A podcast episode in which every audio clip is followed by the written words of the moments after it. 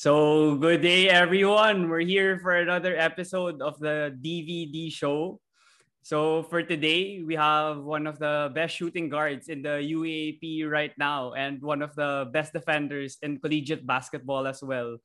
And um, he was supposed to be also the team captain of the Ateneo Blue Eagles if there was already a season. So, when the season resumes, he will get that role under Coach Tab Baldwin.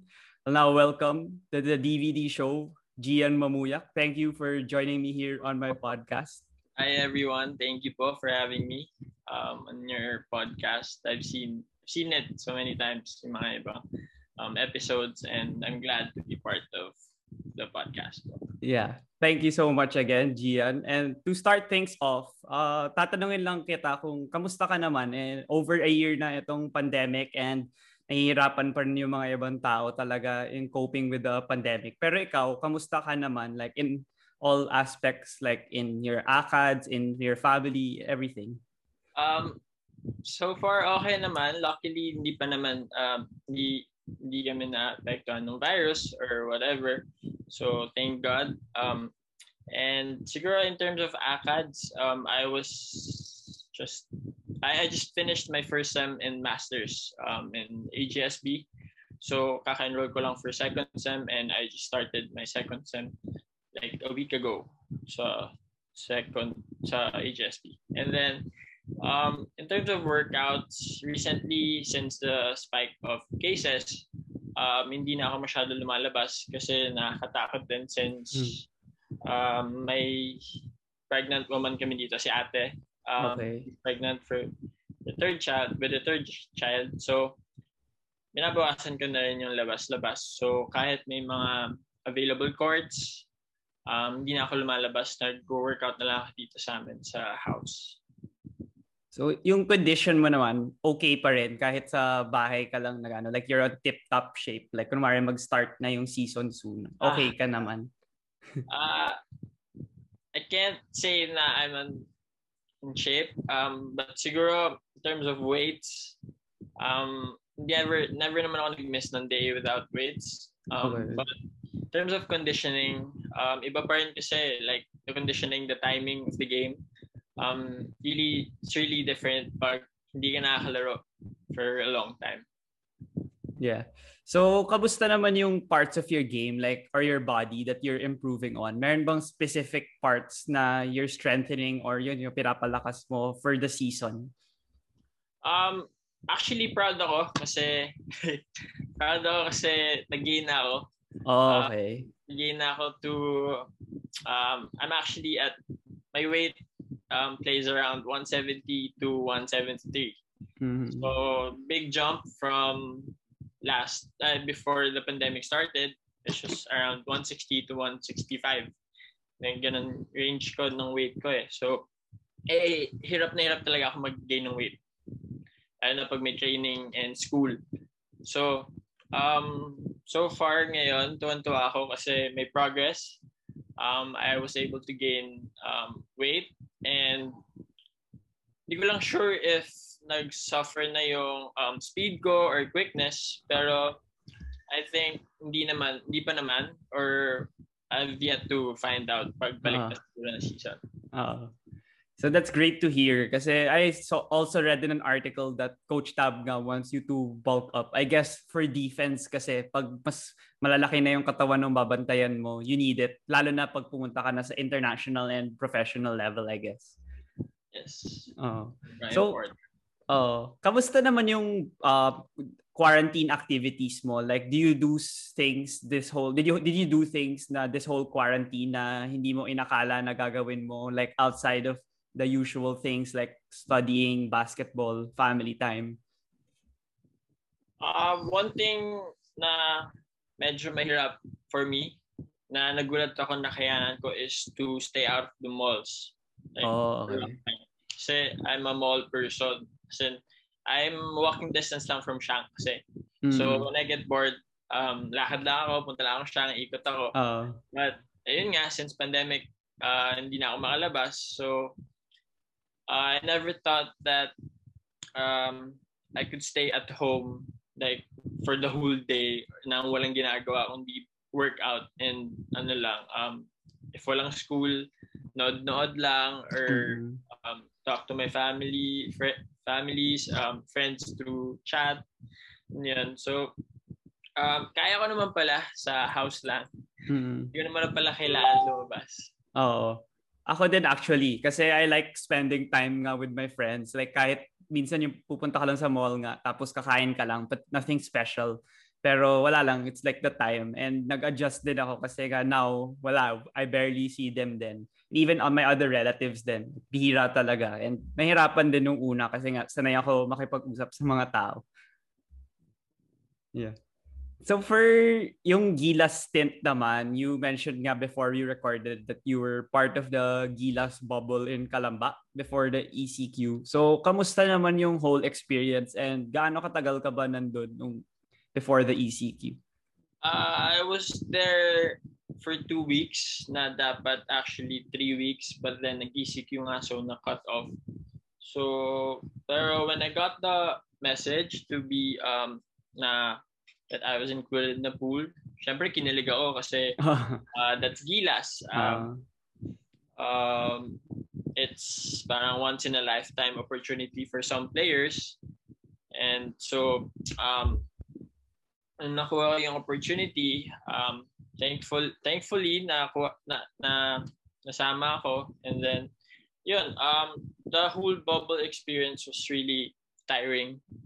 Pero it was fun at the same time because you get to experience it with um, people that you haven't um, played with before. Um, I I played with um, sina Abariento, sina Tamayo, and I've I haven't really seen them play that much before. Pero yun, um, what made it fun, the the bubble experience fun, kasi was um, yun nga, I was able to make friends with um, athletes from other schools that I never thought I'd be close or friends with. Yeah. So you mentioned Carl Tabayo and RJ Abarientos and people really have uh, high expectations for them because they were really good in high school. So entering the UAAP and also for Gilas, people have high expe- high expectations and high hopes for their performance. Pero for you as a teammate for a few weeks, what made them what made them stand out and what what were their strengths or ano yung talagang um, uh, mapapansin mo sa laro nila or sa even as a person then off the court? Um, as a player, Carl, you don't really have to um, observe ng matagal. Um, pag nakita mo siya, a six, what, seven guy Oh. who plays like a guard, that's immediately an asset. Kahit saan ba siya ilagay, um, he's gonna be a problem. Oh. And si RJ Abarientos, um, hindi hindi mo siya aakalain na hindi pa siya nagka-college basketball. Yeah. Yeah. I've I've seen him play a couple of times. Oo nga. Yung IQ niya is better than basketball IQ is better than most of us, Oo. most of the players in the bubble. Um, ibang klase, ibang klase sila magbasa ng laro. Uh, point guard na point guard sila.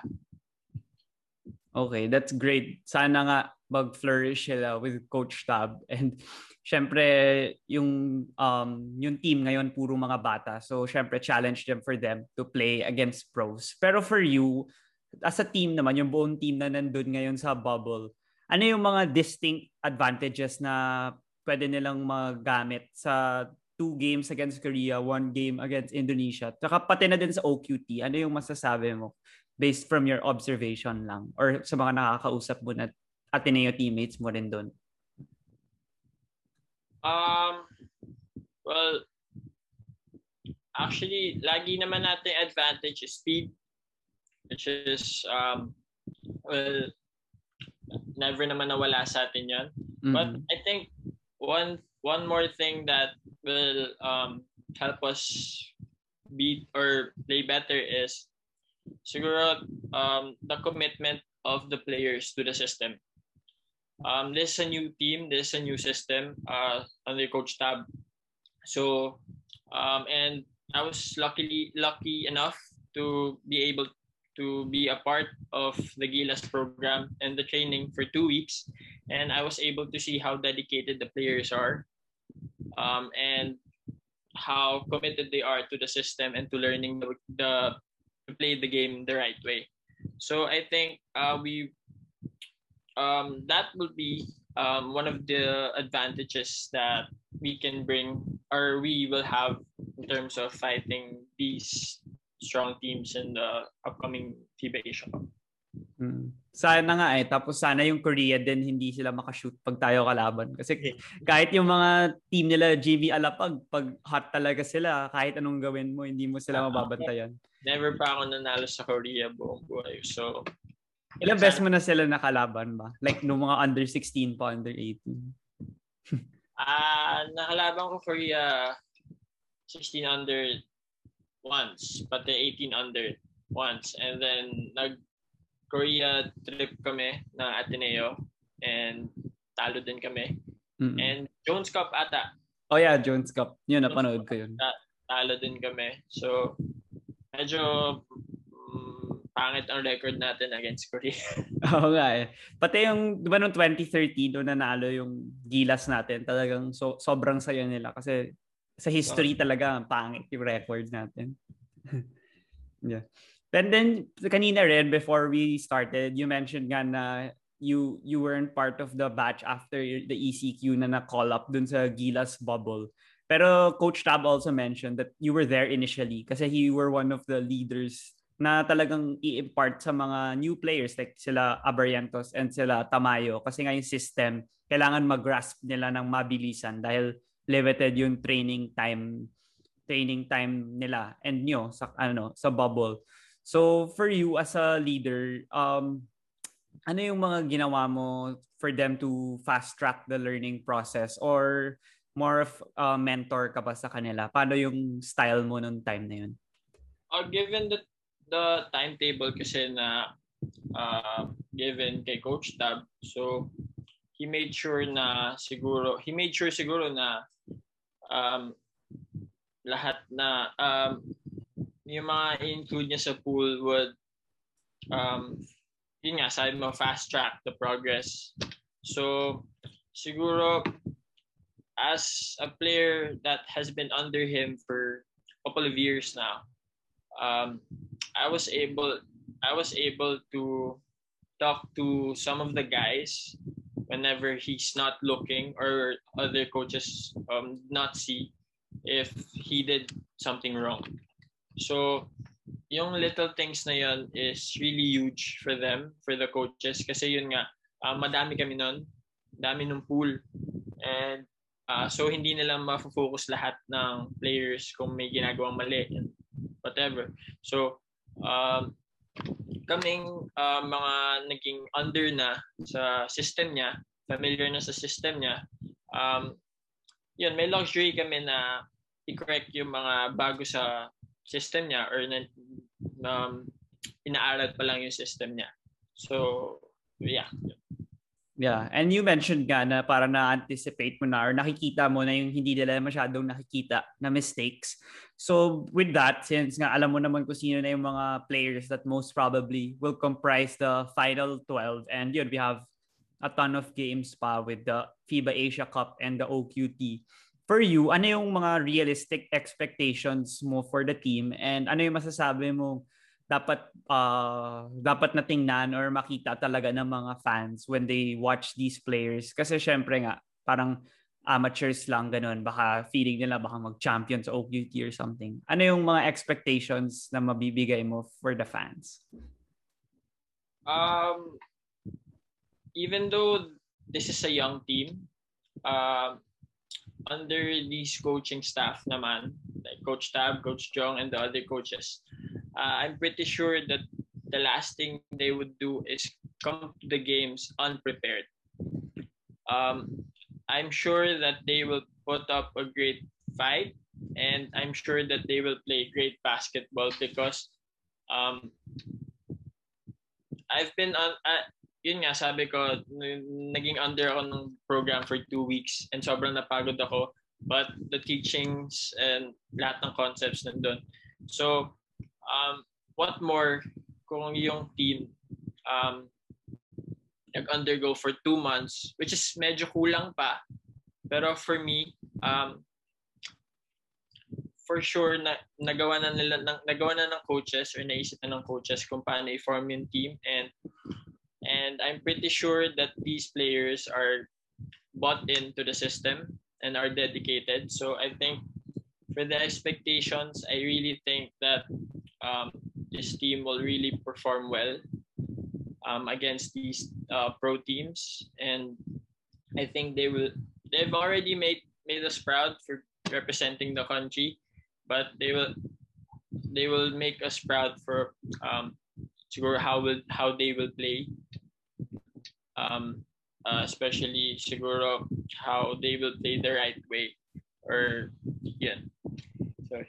Yeah, okay lang. So yung yung team nga na yun, parang Coach Tab said that kumare against yung powerhouse teams like Serbia, we need to win by possession. By hindi yung parang overthink mo na kailangan natin lamangan ng walo or sampu ka agad. Kailangan ano, kailangan yun nga by possession. So kasi a powerhouse sila like sila Jokic pag naglaro pa yun. Kailangan parang defense, we think about this possession offense ganun. And for for you that to happen, I guess kailangan nga mag-buy in sa system. And kaya din naman niya pinili yung mga players na yun. Kasi I think, in his opinion, yun yung mga players na perfect sa gusto niya mangyari. So I I believe in his system at and I hope that we continue to succeed. Kasi we haven't seen it. It's only been the Bahrain game, the two games in Bahrain pala, sorry.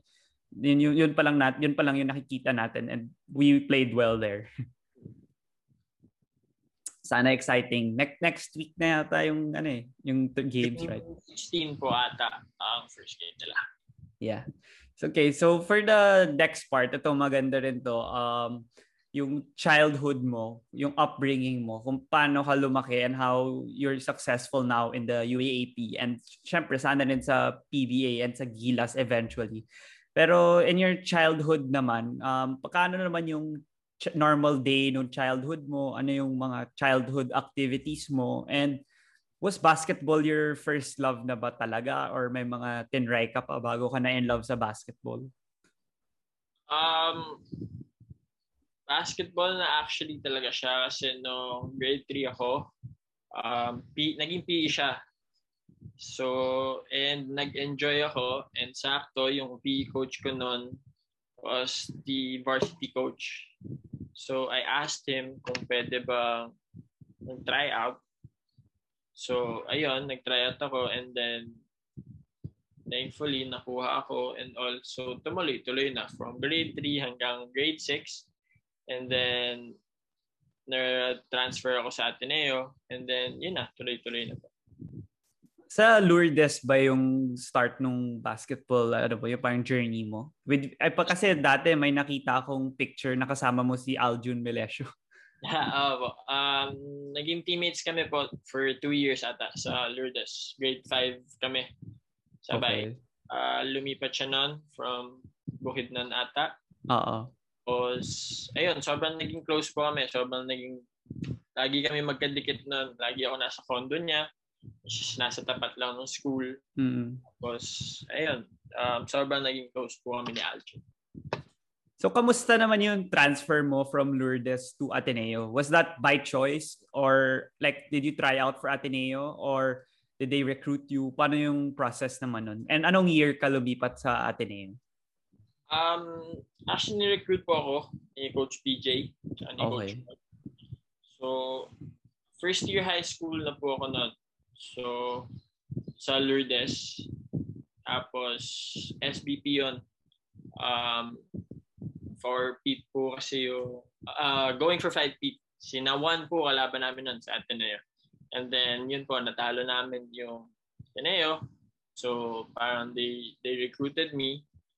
Tapos sabi nila na balikan ng first year high school dito sa Ateneo para mas madaming playing times ay playing years yung malaro mo sa UAP High School. So, ayun, thankful, thankfully na nakuha din po ako sa UAP High School under Coach Joe. Tapos, yun po, tumuloy-tuloy na din. Four years ka ba nag-U-up sa juniors? Ay, hindi po. Um, second year high school na po ako nag-UAP. Ah, okay. 30 sa high school. So, kamusta naman yung juniors experience mo? Like, ano yung mga best memories na masasabi mo doon? And ano rin yung mga lessons na natatak rin, na na-skip mo rin or nalagay sa utak mo na ma-apply mo pa rin kahit ngayon na mat- mas matanda ka na? High school juniors, um, medyo roller coaster po yung uh, high school juniors ko. Kasi first year ko, sobrang bata ako pa nun. Siguro mga uh, 13, 14 ata ako. Wow, okay. Bata so, nga. nasama, nasama ako sa juniors. Mm-mm. Uh, and first time ko ma-expose sa ganun um, kalaking uh, event or parang dati nanonood lang ako sa TV nung college, tsaka high school, minsan pag pinapalabas. Ngayon, I'm part of it na. So, tsaka yung mga nanonood na and then you get to play in MOA, you get to play in Araneta. So, parang ang laking, ang laking um, feeling or parang exposure. So, ayun, and yun, nakalaban namin si na Hubert Cani sa mm-hmm. finals and natalo kami. Oh, okay. So, um, that was my first year. Um, second year naman po, nag-champion kami. Karaman din namin NU. Tapos, kampi ko sina Big Mike na nun. Sina mm. Ah. And siguro yung last year ko, yung pinaka nagbigay ng lesson sa akin na I can carry and up to um, this point. Uh, my last year, uh, in the UAP, uh, on paper, kami po yung pinaka-talented na team. Uh, kasi from um, my third year uh, in the UAP, um, ilan lang ba silang graduate? Lima lang po silang graduate na seniors. So that left us with 11 veterans. So tapos yung preseason tournaments po namin, kami usually lagi nag-champion. Oo. Uh-huh. So, um, on paper, we were really the favorites to win. Pero, ayun, um, we fell short. Hindi nga kami nakapasok ng finals. Uh, hanggang uh. third place lang kami. And I think, um, lesson na nakuha ko from that is no matter how strong the team is or how talented the players are, uh, it's really it's really not enough to beat a team that's um, really bought in in the system and lahat nagtatrabaho, lahat nag-work and hindi lang nagre-rely sa isa or dalawang guys. And also, I think that's um, where I saw how important leadership is. Kasi before no, nung year na yon pero medyo wala pang wala pa ako nagawa as a captain. Mm-hmm. Parang hinayaan ko lang na mawala yung season sa amin without really doing anything or exerting effort to fix anything. But so ngayon, um, somehow similar situation. Um, yeah. We are really, I think we will have guys who are really talented coming si Dwight, in. tsaka si Dave. Uh, yeah. Uh, so I think it's a challenge for me personally to not let that um, experience happen again. Yes po. Yun. So, yung team mo naman na yun, nung high school, sino yung mga teammates mo na mga kilala ng mga tao? Kasi parang para lang may idea kung bakit um, sinasabi talented. Yeah, yung last year. Um, si Jolo po, Mendoza uh, Sean Ildefonso, uh. Brian Andrade. Okay. Malakas nga. SJ yeah. Bilangel, Jason Credo, David uh Ildefonso. Ah, okay. Um, dahil pa po. Sino ba? Si, sino ba yung, yung ano? Yung mga nag-seniors. Nakabot ng seniors. Ah, okay. Kanino ba kayo natalo nun? Um, si, siya po, si Aljun. Ah, okay, okay. Sa Lasal First pala. game po ng season na yan, he scored 42 on us. Yun, naalala ko yung game na yun. He's had like, what, 8 or 10 threes ba ng game na yun? Yun po. Um, he scored 42 on us. Mm. Tapos nung um, eliminations, uh, step ladder po eh. Kasi mm. ang NU. Oo. So we had to beat them twice sa uh, Final Four pero hindi namin nagawa maski isa. So talo po kami no eliminations na. ah, okay. Pero yeah, maganda yung uh, sinabi mong lesson kasi pwede yan ma-apply din sa ibang mga careers ng mga tao or sa mga passion nila. Kasi ga, sometimes pag sinasabi ng mga tao or yun nga on paper you have the best individuals it doesn't necessarily translate to parang success or what you expect it to be kung hindi ka pa rin nag-work hard. Kasi nga yun, sinasabi mo nga, sa talent, parang walang naman tatalo sa inyo kasi nga, like now, those players are still good in the collegiate level. So, yun nga, sayang that season was the opportunity for you guys to win. Pero at least in college, I think it's great na mahalata naman na yung Ateneo. Hindi sila nag, um, nagle-let down na kahit mahina yung kalaban or kahit nga people say that they're too good na with your lineup you could see naman like your team, lalo na nung last year, nung season 82, we could we could see that you guys were really playing hard every game. Like the UE game, I'm pretty sure you know that na close nung first half and then Coach Tab yata na inis sa inyo kasi you weren't playing hard. And then nung second half, di ba, tinambakan yun na.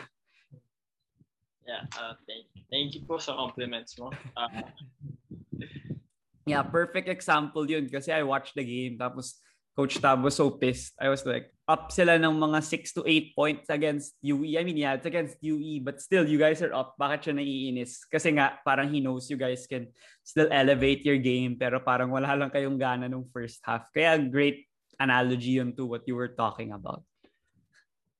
So with the um, high school stint that you had, syempre medyo maganda nga yun na you were the captain, you were successful, they recruited you. And one of the opportunities that came to you was the Batang Gilas experience. So kamusta naman yung pagiging player ng Gilas at such, such a young age? And you even had the leadership role, as you mentioned, even in the national team already at 16, 18 years old. So kamusta naman yon playing stiff competition abroad and what you learned also from the whole process? Um, it's always an honor to represent the country kasi, kasi you're not only representing um, uh, the country in that um, competition, but you're also bringing um, every single Filipino in the whole world. So for that to be, for me to be able to be a part of that program at such a young age, sobrang swerte ko po.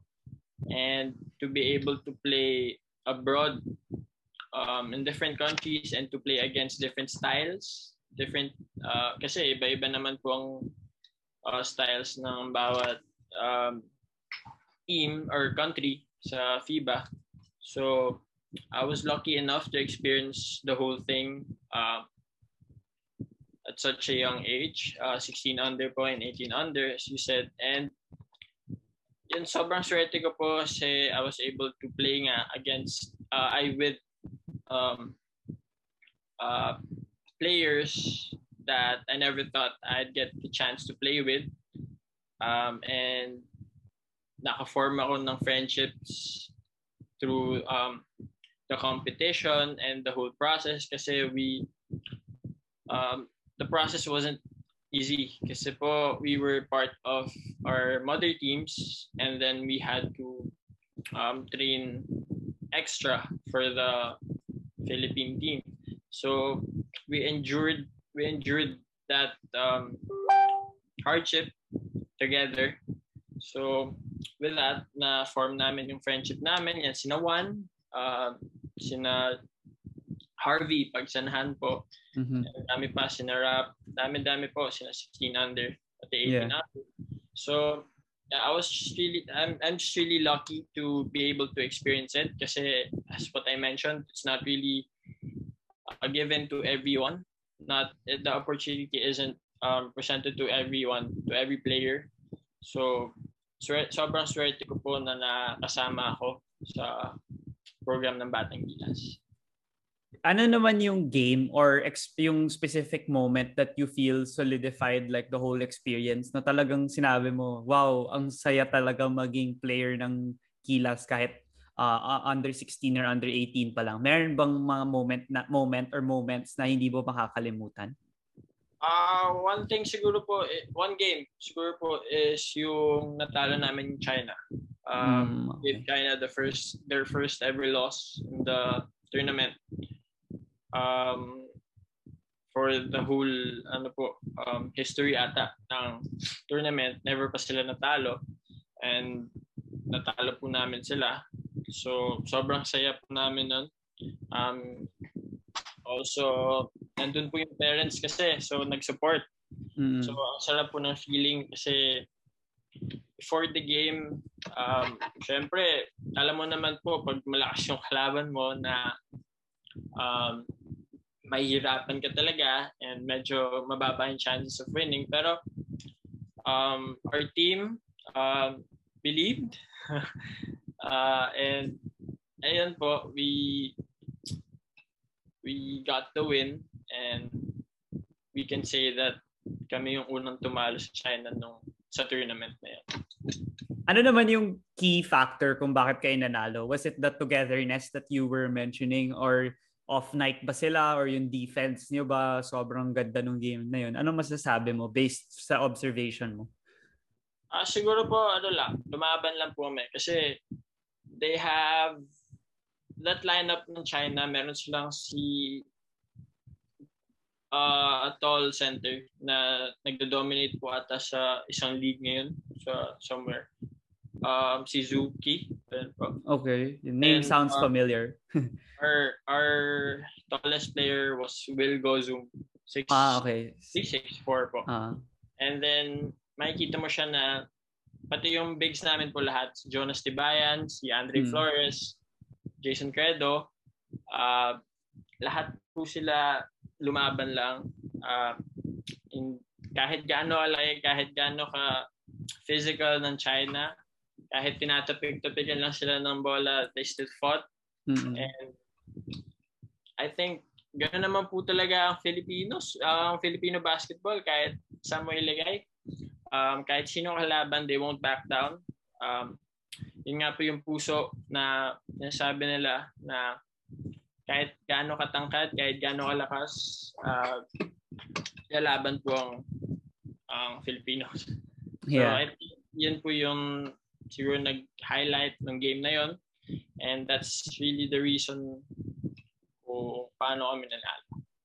Yeah, masaya masaya talaga yung game na yon. I didn't really get to watch it, I think. Pero naalala ko lang nanalo nga kayo and everyone was surprised even the Filipinos. Syempre everyone will cheer for you guys pero syempre China kasi so parang they were tempering their expectations. Pero nung nanalo I remember that was a really great win for you guys. Tapos yung next question, ito maganda to kasi this is the first time that I heard your name actually when you blocked Steph Curry in Taiwan. And that I was like, sino ba si Jihan Mamuyak when I read the article. Tapos I check nga na high school player daw ng Ateneo, ganun. I was like, wow, Filipino, na-block si Steph Curry. Kala ko he was like trying to go easy lang and then you blocked him, ganun. Pero yun pala, it was like a crucial shot in the like pickup game. He was trying to really go ISO and uh, really shoot over you but you were able to block him. So nung day na yon, kamusta naman yung whole experience leading up to syempre the the main event was the block that you had. Pero how was the experience of seeing him face to face and yeah, the block na rin after? Uh, first, siguro po sobrang thankful ako na nakasama ako sa uh, event na kasi only two of us na Filipinos ang nasama sa camp niya sa Taiwan. Uh, me and one. Mm. Miss Deliana po. And then, um, nagkaroon ng parang drills before the main event, before the game. Um, and then, namili po sila ng 10 players, or 10 players to play. Tapos, um, ayun po, naglaro. Um, and swerte kami, swerte yung team ko na we were leading. Kasi if hindi kami lamang siguro nun, for sure, kampi ko si Steph. Oo. So, ayun po. So, ayun, um, I think everything just happened fast. Um, yun, uh, we, they were trailing two points po ata. Sakto, na-rebound niya, and then binaba niya, and then, ayun, um, when I blocked him, hindi ko po alam kung paano ako magre-react kasi mixed emotions yung crowd. Um, there were boos and Uh. there were um, Cheers. cheers. So, Uh. hindi ko rin po alam kung nanira ba ako ng moment ng or dapat ba ako maging proud kasi na-block ako si Steph. Pero I had no idea na magiging um, big deal siya sa social media. Ah, hindi ko rin po alam na may makaka-capture pala nun. So, parang for me, parang ah, okay, na-block ko si Steph. Which is, for the record, tsaba naman po yun. Alam naman natin. Ah, sa, sa swerte lang naman po talaga yan. So, ayun, um, hindi ko, kaya hindi ko rin na-imagine na magiging big deal siya. And then, nagulat ako that night, pagtingin ko sa social media, uh, Trending ka. video. trending, trending ako for, for the first time in my whole life. Nag, nasama, na, pinag-usapan ako sa Twitter. So sabi ko, wow, um, big deal pala. Uh, yun na po, as soon as I got home, um, there were people in campus uh, congratulating me for what I have accomplished, which is to block Steph. Pero, ayun nga po, bottom line is, um, I just got lucky to na na-block si Steph and um, thankful na for the opportunity to play against one of the great great basketball players that has ever played the game. So, ayan. Meron ka bang ginawang special nung defensive play na yun? Or talagang instinct mo lang na itaas yung kamay mo? Inst- instinct lang po talaga siya na sakto pagtaas siya ng ball, sakto nandun yung kamay ko, and then sakto nag-meet sila. And, yun lang po. ah, okay. How about Steph? Did he talk to you after? Or did he say like, you got me there or something? Uh, he said, sabi po nung announcers kasi na foul daw. So, sabi niya na, na, it was good defense.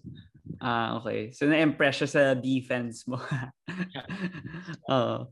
Tama. So, syempre yun na yung start nung nakilala ka na nga. Kasi you mentioned the first time na nag-viral ka. And then, yun sa Ateneo, then you were known in college na for your defense when you guys would beat Lasal because you defend the best players like Aljun, Karakot, and Kib, ganun. Even Richie nung dati. So, yung whole recruitment story mo muna sa Ateneo College, talagang decided ka na ba na doon ka pupunta? So, wala nang parang ibang decision or ibang schools na nag-try kumuha? Um, may ibang schools po na try ko mausap. Pero, um, ever since kasi po, dream school ko na talaga Ateneo. Oh, okay. So, um, so- so may offers, pero medyo hindi ko na po sila medyo in-entertain kasi decided na talaga ako na ko i-represent Ateneo. Uh, so, ayun, luckily enough na na na-recruit ako and then nakita nila na hindi pa ako prepared or ready for college so they placed me in Team B Mm-mm. which I'm grateful for kasi I got introduced to um, college basketball under Coach Yuri. So, kasama ko rin naman sina Tyler doon, sina BJ. So, uh, it was fun kasi nakalaban din naman namin sina CJ Perez noon. Um, and Ah. also, uh, we flew to Davao for the jam. So, the whole ex- Team B experience was really fun. Um, dami ko rin po natutunan and dami ko rin nagawang French uh, uh, relationships or friendships with other people. And it made, it helped me um, transition to college. Kasi po first year, so naninibago ako sa college. So, buti na lang nag-team B din ako para medyo relax-relax pa. Hindi pa masyadong bigat. And then, ayun, I got into Team A. And then, nagulat ako na ganun pala laki talaga yung UAAP. Uh, kasi walang-wala yung high school. Uh, nagulat na ako sa high school pero grabe yung Team A. Lalo na uh, when you enter the game tapos enter the court pag warm up. Tapos marinig mo yung bubble and then yung makikita mo yung crowd na puno ng blue. Grabe. Iba, ibang klase yung atmosphere sa college basketball ng UAP. And ayun po, thankfully, thankful, I'm really grateful na naging part ako ng something na pinapanood ko lang sa TV before. Sina Kiefer, uh, sina Ryan Benefe, Von, Von Sumal, napanood ko lang sila before but now um, as same league ako ng uh, STEM nung before. So um, I'm really grateful for the opportunity and sana tumuloy-tuloy pa po and I hope that um, mag-succeed pa in the future. You mentioned uh, madami kang natutunan na lessons from the Team B experience with sila Tyler and BJ. Uh, ano yung masasabi mong uh, important talaga dun? Or yung na-apply mo talaga ngayong college Team A tenure mo? Kasi nga, sabi mo, nung Team A, it was really hard nung una kasi hindi ka sanay sa fans and the expectations also of the Athenians and all these things. So ano yung mga lessons nga na pwede mong i-share? Um, sa Team B, more of ano po kasi eh, um, training team or parang that's where you get your confidence or that's where you build your confidence coming into Team A. So there, dun ko na realize or natutunan or na-experience ang college basketball and ano ba dapat or yung transition or how should I change my game na medyo immature in terms of since galing akong high school, coming to college. So doon ko na-realize, doon ako nakapag-transition ng game ko na uh, hindi pala pwede to sa college kasi ibang-iba na yung level ng competition and physicality sa college. Yeah, that's great. That's great. Nahalata naman na you were able to adjust kasi nag-flourish ka naman in the role Coach Tab was expecting of you in your first years in Ateneo. So, yung breakthrough moment mo naman sa college, ano masasabi mo yun? Kasi syempre nung initially hindi ka naman babad ka agad na ano eh, rotation player na I think Anton pa was the starting shooting guard, right? Nung pumasok ka. Yeah, so si ano yung breakthrough moment mo na you knew that Coach Tab, you got Coach Tab's trust and you'd get co- consistent minutes? Uh, breakthrough moment parang wala naman pong breakthrough moment. Siguro, um, whenever he, no first year ko, whenever he placed me in, syempre kabado po ako. Kasi if, um, I'm a rookie, and ganon. So, pero, I just tried my best to do my job, which is yung more on defense. And siguro, um, breakthrough moment. Uh, actually, wala po akong maisip na breakthrough moment talaga eh. Pero siguro whenever I'm inside na lang po, um, mm-hmm. I try my best to produce positive results and positive um, outcomes for the team and as much as possible. So, siguro yun lang po. Um, I always, I just always try to um, do my job na to defend and to play good defense. And bonus na lang po siguro kung uh, makascore ako, which is something I really have to improve on. Mm-hmm. Get more minutes. So, ayun po. Um, I'm grateful na for the trust that Coach Tab and the coaching staff has placed on me. Um, lalo na po nung rookie ako na still nakakuha ko ng minutes. Um, and po, um, siguro yun din po, isang factor is the, the coaching staff um, placed me in, lalo na akong kahit crucial minutes. So siguro for me as a player and as a person, I just tried to give back um, na to the um, coaching staff kasi nagtiwala sila sa akin.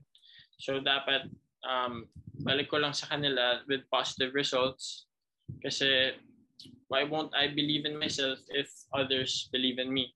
So, yun lang po. Nagtiwala lang ako and then thankfully, tama, um, positive results naman most na lumabas. Mm, that's a great takeaway for the viewers na you should always get be ready kasi lalo na in Ateneo it's a deep team you never know whose number is gonna get called and malay mo it takes like three more games bago ka na call kunwari pangit laro mo tapos hindi ka na naman palalaroin kasi merong kaposisyon na to try na ba diya pero ikaw when you got the chance to to get the minutes, I think you were able to capitalize on it right away. Kasi nga, you were playing your role and mentally siguro yung isip mo nakatrain na na pag pumasok ka, you're able to, yun nga, have an impact on the game. Whether defense, offense, hustle, uh, leadership, all these aspects. So, I think yun yung magandang nakita ko rin sa'yo even no rookie year mo. Kasi nga, even then, you got limited minutes. Your own play had an impact on the result of the game. Thank you. Thank you. yeah. So yung season 80 finals yata yun, yung you made like crucial threes, one or two threes ng fourth quarter against Lasal yata yung game 3. And syempre ako parang kala ko dati kasi yung role mo was defense, like you weren't like a shooter. So I think yung play nga na yun, nag-sag off sila sa'yo eh. And even in other against other opponents, they usually sag off on you kasi they'll they want to help on the others like 30 or Matt ganon. Pero for you, what did it challenge you more to improve on your jump shooting because the teams were sagging off on you?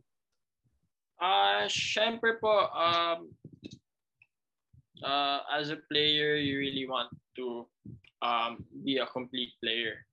And you don't want to put um, uh, give your coaches headache na you become a liability on offense. Mm-hmm. Na, kasi bottom line is, as a player, you really have to learn how to put the ball in the hoop. Kasi that's the game. That's how you win games.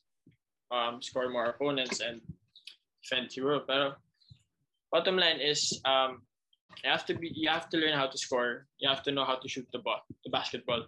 So as a player na sinasagan po, syempre na-challenge ako. Kasi, yun nga, I'm, nahihiya ako sa teammates ko kasi nagiging liability ako ng offense.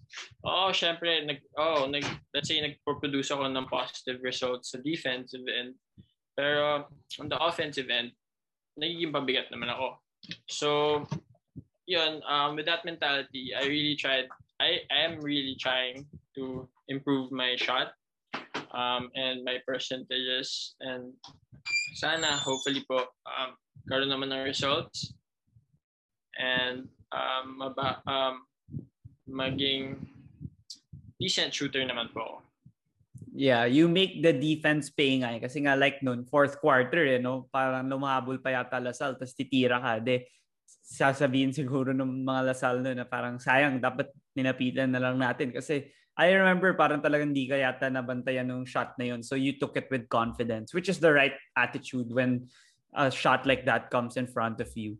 And also with the that season yata or pati yung series na yun, I think yun yung time na pag last two minutes, papasok ko lang ni Coach Tab pag defense. Kaya doon ko nalaman na talagang magaling ka mag-defend kasi para may offense, defense, substitution yata. Tapos sa college kasi hindi kailangan ng dead ball, 'di ba? Pag last two minutes, parang you can just go in and then go out pag may made shot, parang ganun. And that's when I realized that he really loves your defense. Kasi bihira yung coach na ganun eh. Kasi pag final five, yun na yung fi- final minutes, yung final five, yun na yun eh. Pero ikaw, sa defense, ikaw talaga yung gusto niyang babantay dun sa best player ng kabilang team. Di ba ganun yung nangyari? Ah, uh, apo. Um, medyo pag offense po, um, ako nagpapasap na ako para si Anton yung pumasok. Then, mm. same goes for him. If nag-defense na, siya din magpapasap for, ano. So, grateful lang po for the trust that the coaches have placed in me. Lalo na rookie, as a rookie in a big game, um, finals game 3. Uh, do or die na po yun. So, um, tapos they still placed me in. So, I'm really grateful po for the opportunity. So, kamusta naman yung experience mo and yung tactics mo or style mo in defending the best guards in the UAAP? Like, it can go from Aljun to Juan to uh, Mark Nonoy to Renz Abando, all these guards that you were able to defend. So, ano naman yung mentality mo going into the game? Like, do you watch a lot of film of about them uh, the night before or meron ka bang, yeah, I don't know, strategy in order? Kasi syempre, iba-iba yung strengths ng mga players na yun eh. So, ikaw, paano ka naman nag, nag-prepare when you play against them? Uh, as you, as what you said, bro, I watched a lot of film. And siguro coming to a game uh, facing off a really uh, really good player, uh, my mentality is when he does something out of your control or um, something that a normal player wouldn't be able to do, um, and you've tried your best to stop him. Um, you played good defense, and you just no way. There's nothing you can really do any anything more you can do about it. So, hindi na ako ma-frustrate. So, I keep telling myself na pag may nakashoot sila na um, I was there naman, um, na-defend ko ng maayos and nakashoot sila, I'll give them I'll give them that. So, baba na lang ako and then I'll try to stop him again the next possession. Paano mo na-train yung utak mo na ganun? Kasi for instance, ito mas grand to though. Like sa Golden State, pag nag-init na si Steph and Clay, parang yung kalaban, kahit gaano kalakas sila, nade-demoralize sila kasi nga yung mga threes nila Steph and Clay, it's like unimaginable the way they shoot it even if you're in their face. So, konting 9-0 run lang dyan, 12-0 run, yun na yung outcome, yun na doon na decide yung outcome ng game eh, because of one run lang. Like now, in Brooklyn also, like you could see when the Brooklyn Nets play, when they go on the run with the three superstars, nahahalata mo na na-demoralize yung kalaban. Pero for you, how do you keep yourself composed and yun nga, you still just move on to the next possession, try to stop them again? Um, one is, um, personally po, um, I just motivate myself na uh, you play good defense. So, um, that's just better offense and you can get them next time, next possession. And also another um, factor is my teammates po. Um, Siyempre, once you play play good D, sabihin ka nila na uh, that was good defense. Same, uh, that was good defense. Bawi ka na lang. Um, shoot lang talaga. And also, when you, makikita mo naman po na um, kahit nakaka-shoot sila, if the coaching staff aren't um, taking you out because um, yun nga, nakaka-shoot siya kahit ikaw yung defender. Um, alam mo naman po na um, you're doing your job. Um, you're doing um, a decent job and they trust you na you, you will um, stop them in the next possessions. So, yun po. Um, factors then are yung teammates and yung coaches. Yeah, I like I like that mindset talaga. Nan. Sana din makakuha ng mga bata kasi syempre pag yung mga napapanood nila baka nga mas madali ma-demoralize ngayon. Pero syempre iba rin naman yung barrage na three-pointers sa NBA level. Pero in college, I like how you keep yourself composed even nung bata ka pa nga, rookie, sophomore. You were still able to continue playing and still, you know, fulfilling the responsibilities that's expected of you. Yeah. So yung versatility mo naman, you mentioned nga that you were trying to improve on your jump shooting as a de- uh, as a decent jump shooter. So kamusta naman yung um, um, versatility mo ngayon in both ends of the floor and ano pa yung masasabi mong gusto mo pa ma-enhance in terms of your skills? Kasi uh, two years ka pa yata, diba? Play years. Two years pa, yeah. Ano yung mga gusto mong ma-enhance pa uh, in your in your play style kasi nga versatile ka on both ends of the floor and you need to prepare also for like the professional level um siguro po first is um to become a decent or great shooter as I said earlier and also I hope and I hope that I get to learn how to create my own shot. Mm. Um, I hope that I can become a really great one-on-one player, uh, especially my ball handling po. Um, I I am working on it and sana mag-produce nga po ng results na um, I want I plan to um, improve on my shot making abilities. Kumbaga, um, how to create my own shot in terms of off the dribble or um, off the catch. Yeah, that's really important din. Kasi sa, kumari sa PBA na yung mga teams, they'll really expose your weakness kung meron. Like, I can, based from what I see, nahahalata yung weakness. Lalo na pag playoffs more than the strength of the players, mas na-exploit nung kalaban yung weaknesses. So that's a great mindset from you in order to continue improving din. Kasi syempre, yung dream mo talaga is to reach the professional level and succeed there also long term. Tapos, yung Ateneo championship pedigree, like now, you guys have been winning and you mentioned that you guys have great players coming up with Dwight and Dave and all the other recruits that you guys might have. And An paano mo paano mo masasabi na yung culture nyo, kung paano na parang na-maintain yung winning tradition. And yun, si Coach Tab, yung culture niya na everyone buys in and you guys still succeed. Parang yung pieces, nandun pa rin. Um, I see this po as the biggest challenge for me and the other veterans, um, which is to uh, pass on the winning culture and the winning tradition um, that the team has already um, built to the new guys, uh, especially uh, our new guys have already made a name of for themselves mm. in other places. So um, the challenge for us is for them to be able to buy in to our servanthood culture, servanthood mentality, which is to play for one another, play as a one, and um, yun po, um, siguro, um, I will try my best together with the other veterans um, to pay to to pass on um, to pass on this culture uh, because um, this culture has been not has been part of the Ateneo tradition since hindi lang naman po since Coach Tab came in. Um, it's been part of the Ateneo tradition since um, way back. Sina Wesley Gon or before pa po. Mm. Mm. So um, it's really important. It's one of the most important things for a basketball team.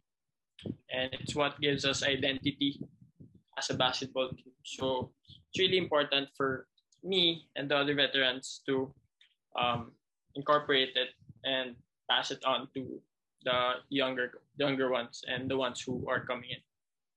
Yeah, magandang takeaway nga dun yung uh, continuity kasi ganun talaga pag mga team eh. Hindi lang pwedeng manalo ng a few years kasi wala lang. Parang mas mag mas magiging successful talaga kung tuloy-tuloy yan like several years kayo na winning. Kahit hindi champion every year pero you know yung you're in contention every every year. So magandang um thinking yan on how you uh, decide to impart the knowledge and the culture to your young guys. Pero as a captain naman yun nga yung favorite question mo na sa leader and the captain na sinabi nga na incoming fourth year ka ba? Fourth playing year na and you're the captain of the Blue Eagles. Meron ka bang specific na mga ginagawa ngayong pandemic or ngayong quarantine that you know bonds you guys pa rin as a team or you're able to still you know hindi nyo nakakalimutan yung buhay ng isa't isa? Meron ka bang ginagawa as a captain?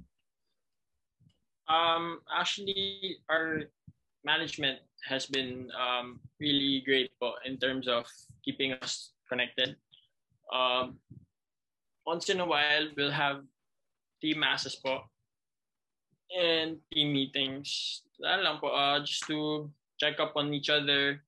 Um, kahit po busy, lalo, lalo po yung mga gilas, kahit po nasa bubble sila, they will still, they will still join the meeting. Um, and just to um, chat lang po, to check up on everyone. And yung team naman po namin is open. Like, um, if someone needs help, they will just message um, whoever, the group or whoever can help. So, um, and once in a while po, uh, we message each other um, through maybe through Instagram or through Telegram, through Viber. Lalo na pag may nakita silang stories that they want to react, um, especially yung mga wala po dito sa Manila, mga nasa ibang countries. So, um, we try our best. Everyone tries our tries their best to check up on um, everyone naman po in our team. Yeah, that's a great um, action as a captain. Kasi nga, syempre ngayon, mahirap na na di kayo magkakasama face to face and you know, baka yung relationships niyo hindi na strong as it was before. Pero for you guys, yung bonding, makikita naman yan eh pa naglaro. Pero at least from your you now, nakikita, naririnig rin ng mga tao na talagang you guys are still together. Like yun nga, nasa bubble yung mga iba and they're able to still have that chemistry and that camaraderie together as a unit. So how about your relationship with Coach Tab? Like when you see pictures that he really likes, you know, talking to you during games and yun nga, he likes giving you the responsibility because he knows you have the high potential and high upside to succeed at the collegiate and professional level. So, kamusta naman yung relationship nyo? Like, paano kayo naging close? Or even yung off the court na hindi nakikita sa camera. Kamusta naman yung relationship mo with him? Um, sobrang swerte po kasi namin na naging coach namin si Coach Tab because uh, he's not only just a coach for you or for his players. Um, off, well, siguro on court po, yes, um, strict siya and everything. Pero off the court, if you need a friend, if you need a mentor, if you need a coach's advice, if you need a, a dad's advice, um, you can always um, go to him. And he makes it, he emphasizes it na um, he's open. He's open to um, receiving um, comments or like um, his players, um, you call this, um, problems. And he's open to help and talk about them. And what I like about him and his and how his his relationship with his players develop is that he can be brutally honest with us. Um, he say he what he wants is what's the best for us. And in terms of being brutally honest with us players, um, he could he could say anything, even uh, the worst. Uh, hindi naman the worst things that you could possibly think ah, of. straightforward lang siya sa inyo. Um, it's really straightforward. Ah. Um, pag may ginawa ka mali, he will call you out on that. And then, um, the good thing about it is that he was able to establish na to us players na we shouldn't be hurt when he does that because it's what's it's the be- it's what's best for us. So, um, kahit sinong player po, kahit sinong pagalitan niya, won't take it personal. And that's what I, like about him and the relationship that he has um, developed with us players. Meron bang isang instance na na-offend ka or kahit nung umpisa or talagang nasanay ka na kagad dun sa, sa style niya na yun? Uh, at first po, may mga, may mga times na um, medyo nakakahiya kasi sigawan ka in front of. Naririnig ng lahat. Yes, and Ah. pag sa games, pag sa crowd mismo ma makakarinig, or kaya sa practice, hintuin niya yung practice and then he'd single you out and talk you talk to you and, and so eh, pero eventually you'll get used to it and then you'll realize na um he's your coach and he has all the he has all the knowledge not all the knowledge but mas A lot. matalino na siya about basketball on basketball about me so Oo. I'll take it. Um, I won't be personal, and, and I think he corrects it because he wants me to get better.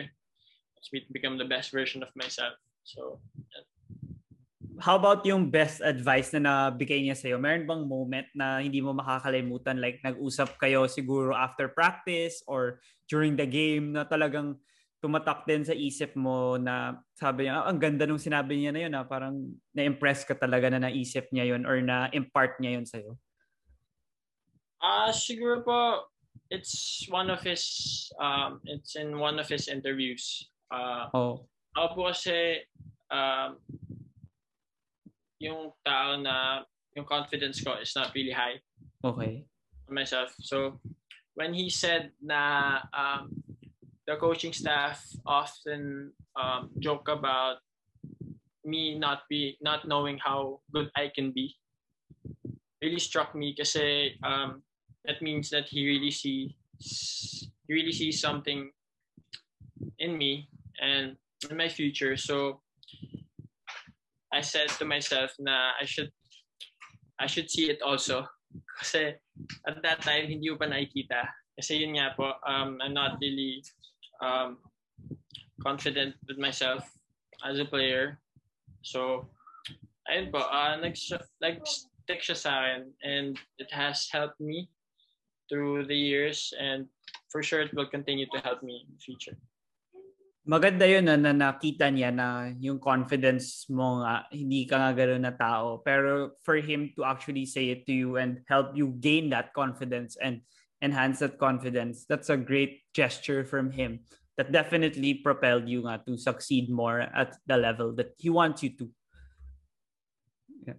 So for the last part of the interview, these are the questions na talagang mas tinatanong ko rin sa lahat ng guests.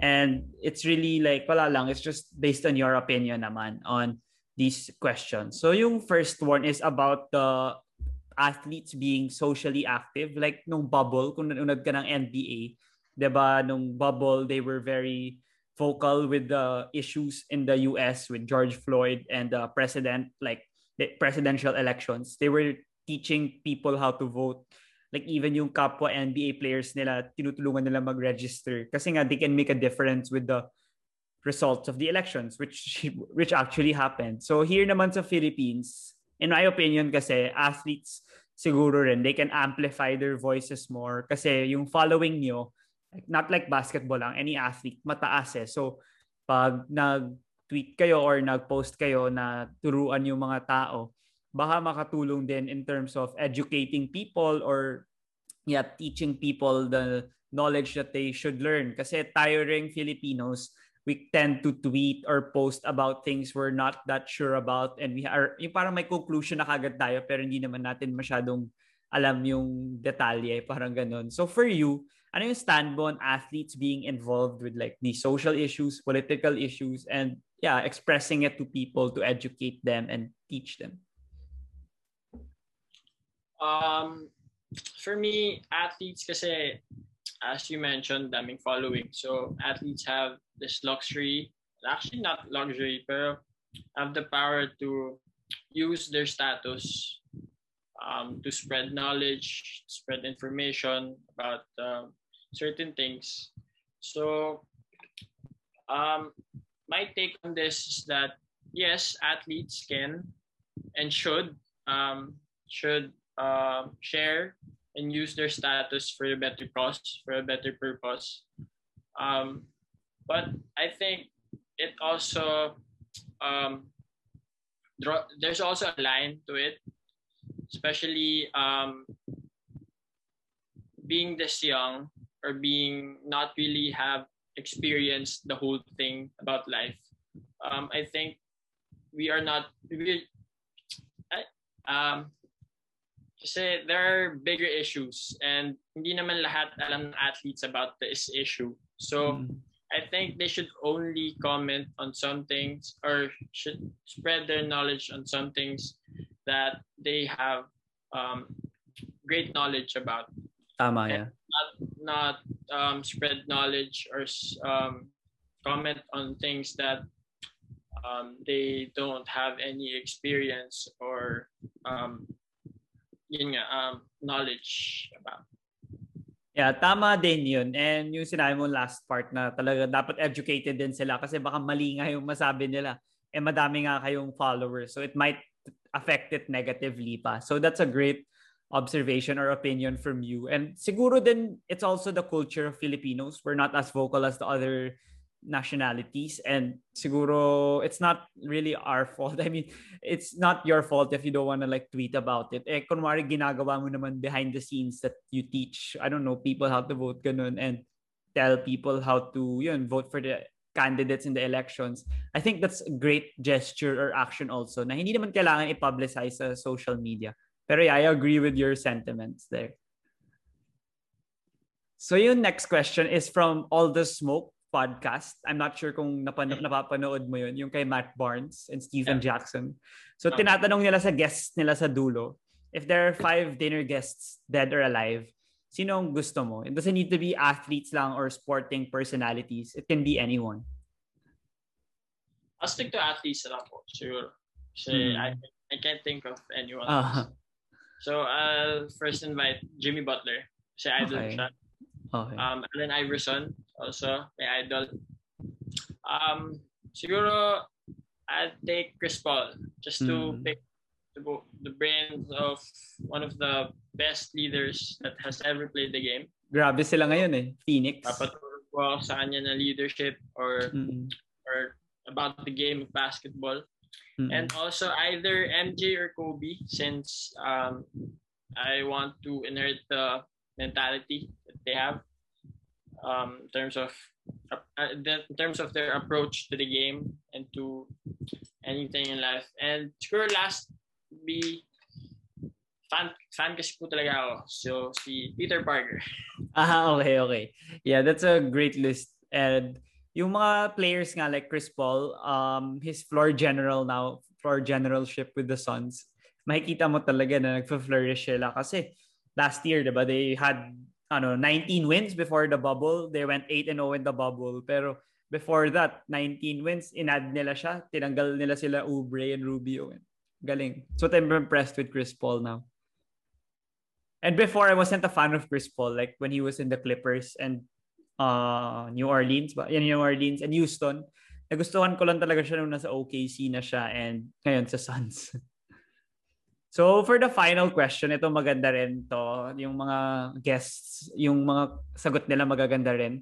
So for you, since I have guested nga a good amount of people you know, like sila Anton, Aaron, uh, Justin Chua, Von, Pesumal, Danny Ravenna, all the Ateneans. Who do you think I should guest here on the DVD show? Yung tingin mong maganda yung story, yung may mga kikwento din. Tsaka yun, yung sino yung sa tingin mong magandang guest for my podcast. Um, um, I think you should invite um, one of the best leaders that I have been under.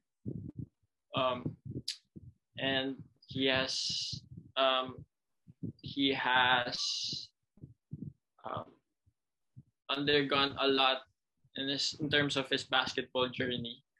Um, I think Michael Nieto will Mm. be um, a perfect fit or a perfect guest for you. Lalo na he's in Gilas right now. Mm. And sakto, um, true blue siya. Uh, from grade school, um, Mm. he was part na of the varsity team until and ang dami niyang dami niyang ano uh, pinagdaanan lalo na yung high school when he changed his game to college. So yeah, yeah. Yes, a lot of people speak highly of him, even if he's not like a starting five on your team or he's not the most talented player on your team. Siya daw yung best uh, leader nga, like now in Gilas. Siya daw yung, yung role niya, talagang siya yung gagawa. Like, si Coach Sandy, in an interview, he said na Mike's the one that dives for the ball and the defense talagang he'll treat you as if kalaban ka niya sa practice. Ganun dun sa Kalamba sila. I, think, I don't know if you were there pa. And talagang even, yun na, yung resolve niya and grit niya to succeed. I think that's nice. So maybe I can ask him after Gilas. Sana like he joins he joins me here on the show.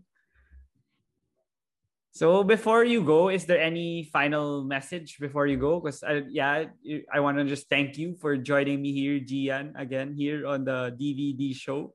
Thank you so much for sharing your inspiring story and your other stories also with Gilas and Ateneo. So do you have any final message? Uh, I just want to say thank you also um, for inviting us athletes and letting us share our stories, that um, people, other people don't really know.